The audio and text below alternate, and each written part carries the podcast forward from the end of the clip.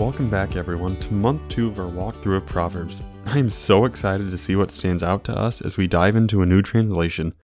As always, please feel free to reach out to me at a chapel a day at gmail.com with any prayer requests that you may have. With that being said, let's open our hearts and minds and get into today's reading.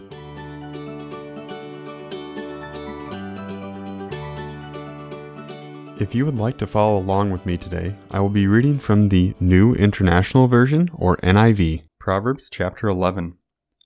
The Lord detests dishonest scales, but accurate weights find favor with him. When pride comes, then comes disgrace, but with humility comes wisdom. The integrity of the upright guides them, but the unfaithful are destroyed by their duplicity. Wealth is worthless in the day of wrath, but righteousness delivers from death. The righteousness of the blameless makes their path straight, but the wicked are brought down by their own wickedness. The righteousness of the upright delivers them, but the unfaithful are trapped by evil desires. Hopes placed in mortals die with them. All the promise of their power comes to nothing. The righteous person is rescued from trouble, and it falls on the wicked instead. With their mouths the godless destroy their neighbors, but through knowledge the righteous escape. When the righteous prosper, the city rejoices. When the wicked perish, there are shouts of joy. Through the blessings of the upright, a city is exalted, but by the mouth of the wicked it is destroyed. Whoever derides their neighbor has no sense, but the one who has understanding holds their tongue. A gossip betrays a confidence, but a trustworthy person keeps a secret. For lack of guidance, the nation falls, but victory is won through many advisers. Whoever puts up security for a stranger will surely suffer, but whoever refuses to shake hands and pledge is safe. A kind hearted woman gains honor, but ruthless men gain only wealth. Those who are kind benefit themselves, but the cruel bring ruin on themselves. A wicked person earns deceptive wages, but the one who sows righteousness reaps a sure reward. Truly the righteous attain life, but whoever pursues evil finds death. The Lord detests those whose hearts are perverse, but he delights in those whose ways are blameless. Be sure of this the wicked will not go unpunished, but those who are righteous will go free. Like a gold ring in a pig's snout is a beautiful woman who shows no discretion. The desire of the righteous ends only in good, but the hope of the wicked only in wrath. One person gives freely, yet gains even more. Another withholds unduly, but comes to poverty. A generous person will prosper. Whoever refreshes others will be refreshed.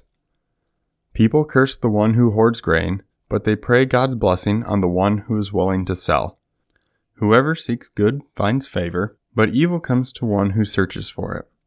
Those who trust in their riches will fall, but the righteous will thrive like a green leaf.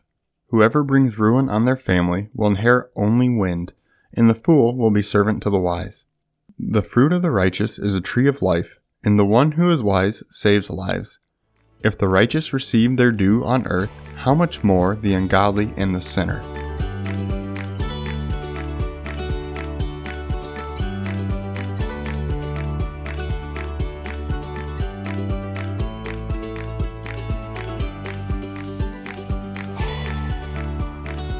Father, we just thank you for another day that you've given us, Lord every day in this world is a blessing and we can utilize it to the fullest. And I just thank you.